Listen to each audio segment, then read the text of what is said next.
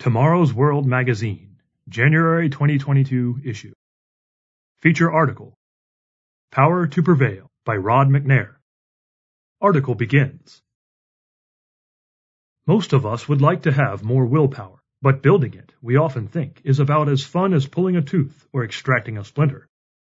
As each new year begins, millions make yet another round of resolutions to change their lives. Exercise more, eat less, Stop smoking or drinking. Spend more time with family. Sometimes even the simplest goals may seem maddeningly out of reach. In their January 2021 book, The Power of Bad, authors John Tierney and Roy Baumeister observe, quote, In our book on self-control, willpower, we noted that junk food may well be the most difficult of all temptations to resist, but people are learning to do it. End quote. Page 244. Indeed, just as we can learn to keep junk food out of our bodies, we can develop the willpower to resist junk thoughts and junk actions. Why does willpower matter? Without it, we lack the capacity to make moral choices. Faults and shortcomings can be blamed on genetics, background, parents, environment, or just bad luck, quote unquote. The quote, non-existence of the will theory is just another way for a confused and deceived mankind to pursue its lusts without the pain of guilt and shame. What exactly is willpower, and why do many social scientists no longer even believe in its existence? Baumeister and Tierney describe this shift. Quote, the will came to seem so important that it wasn't even measured or mentioned in modern personality theories. Some neuroscientists claim to have disproved its existence. Many philosophers refuse to use the term. They prefer to speak of freedom of action, not of will, because they doubt there is any such thing as will. From the book Willpower, page 8. But willpower is real. The wise King Solomon explained that anyone who aspires to lead others must first learn to rule the self. He who is slow to anger is better than the mighty, and he who rules his spirit than he who takes a city. Proverbs 16 verse 32. He further recorded, Whoever has no rule over his own spirit is like a city broken down without walls. Proverbs 25 verse 28. Subhead. Fight or flee. The apostle Paul said that we wrestle against principalities or spirits trying to deceive us. Ephesians chapter 6 verse 12. So as Christians, we must always be ready to stand and fight the good fight of faith. 2 Timothy chapter 2 verse 3, 1 Timothy chapter 6 verse 12. As the apostle James wrote, resist the devil and he will flee from you. James 4 verse 7. But fighting is not the whole answer. Often we must flee temptation. Paul cautions us, flee sexual immorality. Every sin that a man does is outside the body, but he who commits sexual immorality sins against his own body. 1 Corinthians chapter 6 verse 18. Fleeing from temptation does not indicate a lack of willpower. In fact, it keeps our willpower strong. Those who make excuses for staying close to temptation are the ones most likely to give in to it. There is even scientific research confirming this sound biblical principle. Test subjects were seated in a room to watch a movie. Some were put within arm's length of a bowl of candy. Others were seated across the room from the candy bowl. After the movie, those who had been seated closest to the tempting candy were found to have significantly less willpower than the others. Researchers concluded that those seated farthest from the sweets had used less mental power to resist them, and therefore had more willpower in reserve, quote unquote, saved up for the next exercise. Page 225. If we are tempted by sexual lust or covetousness or a desire for anything unethical, we must get away from it without delay. At a minimum, we must keep the temptation as far away as possible. If you struggle with an addiction to alcohol, do not keep liquor in the house, and do not visit places where you know it is accessible. If you have trouble resisting pornography, put a filter on your computer and let someone else, whom you trust, set the password. To strengthen our willpower, we must make concerted efforts to flee temptation. Subhead. Will you practice your willpower? Athletes prepare for sporting contests by practicing. They practice, then they practice some more. Merely knowing how to swing a bat, kick a ball, or shoot a basketball does not bring proficiency. It takes hundreds or thousands of repetitions, hour after hour, day after day, before the motions become so natural that they are practically automatic. Paul described the spiritual journey as a race to be run with endurance. Hebrews chapter 12 verse 1.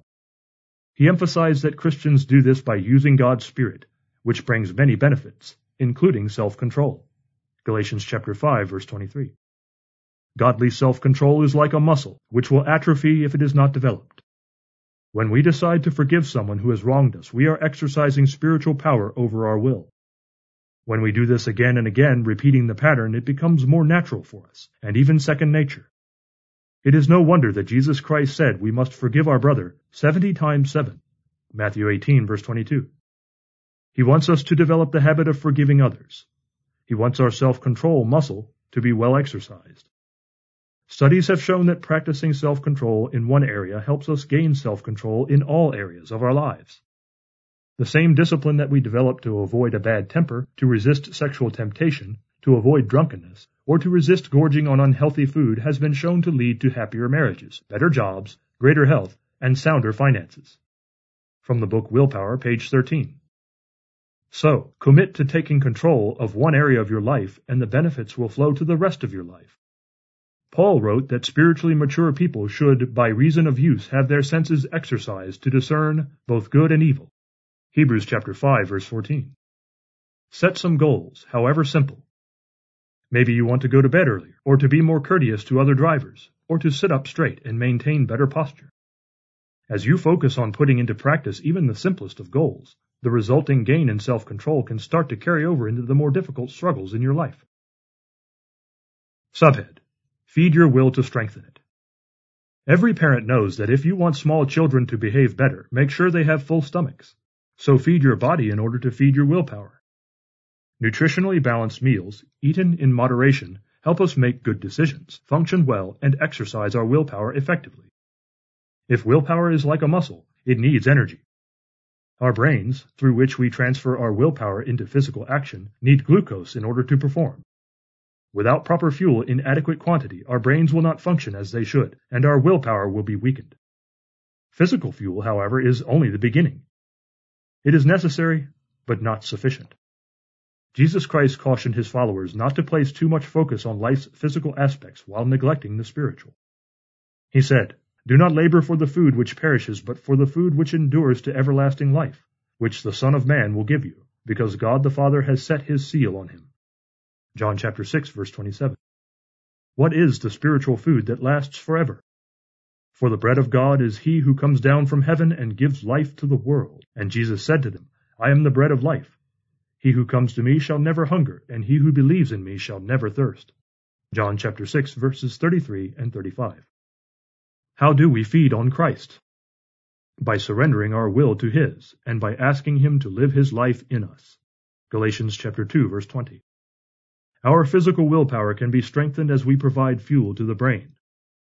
Our spiritual willpower can be strengthened as we take in the fuel, quote unquote, of prayer, Bible study, meditation, and occasional fasting. Christ himself said, Man shall not live by bread alone, but by every word that proceeds from the mouth of God. Matthew 4 verse 4. We strengthen our willpower by having regular contact with God and by doing His will in our lives. Jesus said, My food is to do the will of him who sent me, and to finish his work. John chapter 4, verse 34. Prayer, Bible study, meditation, and fasting are the spiritual food we need to draw closer to our Savior. And don't neglect the importance of rest. In many areas of the world, modern culture is sleep-deprived culture. It is no wonder that we have less self-control than ever. When we become depleted mentally, our strength of willpower will decline. We need to take time to recharge and recuperate. Sometimes that just means taking care of our physical health, getting adequate rest and sound sleep. But physical rest goes only so far in rejuvenating our depleted spirit. Christ promised, Come to me, all you who labor and are heavy laden, and I will give you rest. Take my yoke upon you and learn from me, for I am gentle and lowly in heart, and you will find rest for your souls. For my yoke is easy and my burden is light. Matthew chapter 11, verses 28 through 30. Subhead. Will you submit to God's power? Paradoxically, we have the greatest willpower when we submit to the power of God. Living under and by his power is freeing, calming, and settling as we experience the power of his Spirit in our lives. In the final analysis, growing in willpower means totally and unequivocally trusting in God and his power to lead us. When you are faced with temptation, consider something that King David wrote. Trust in the Lord and do good. Dwell in the land and feed on his faithfulness. Delight yourself also in the Lord, and he shall give you the desires of your heart. Commit your way to the Lord, trust also in him, and he shall bring it to pass. He shall bring forth your righteousness as the light, and your justice as the noonday. Rest in the Lord and wait patiently for him. Psalm 37 verses 3 through 7. Never forget that God himself exercised perfect willpower in his plan to save mankind from its sins.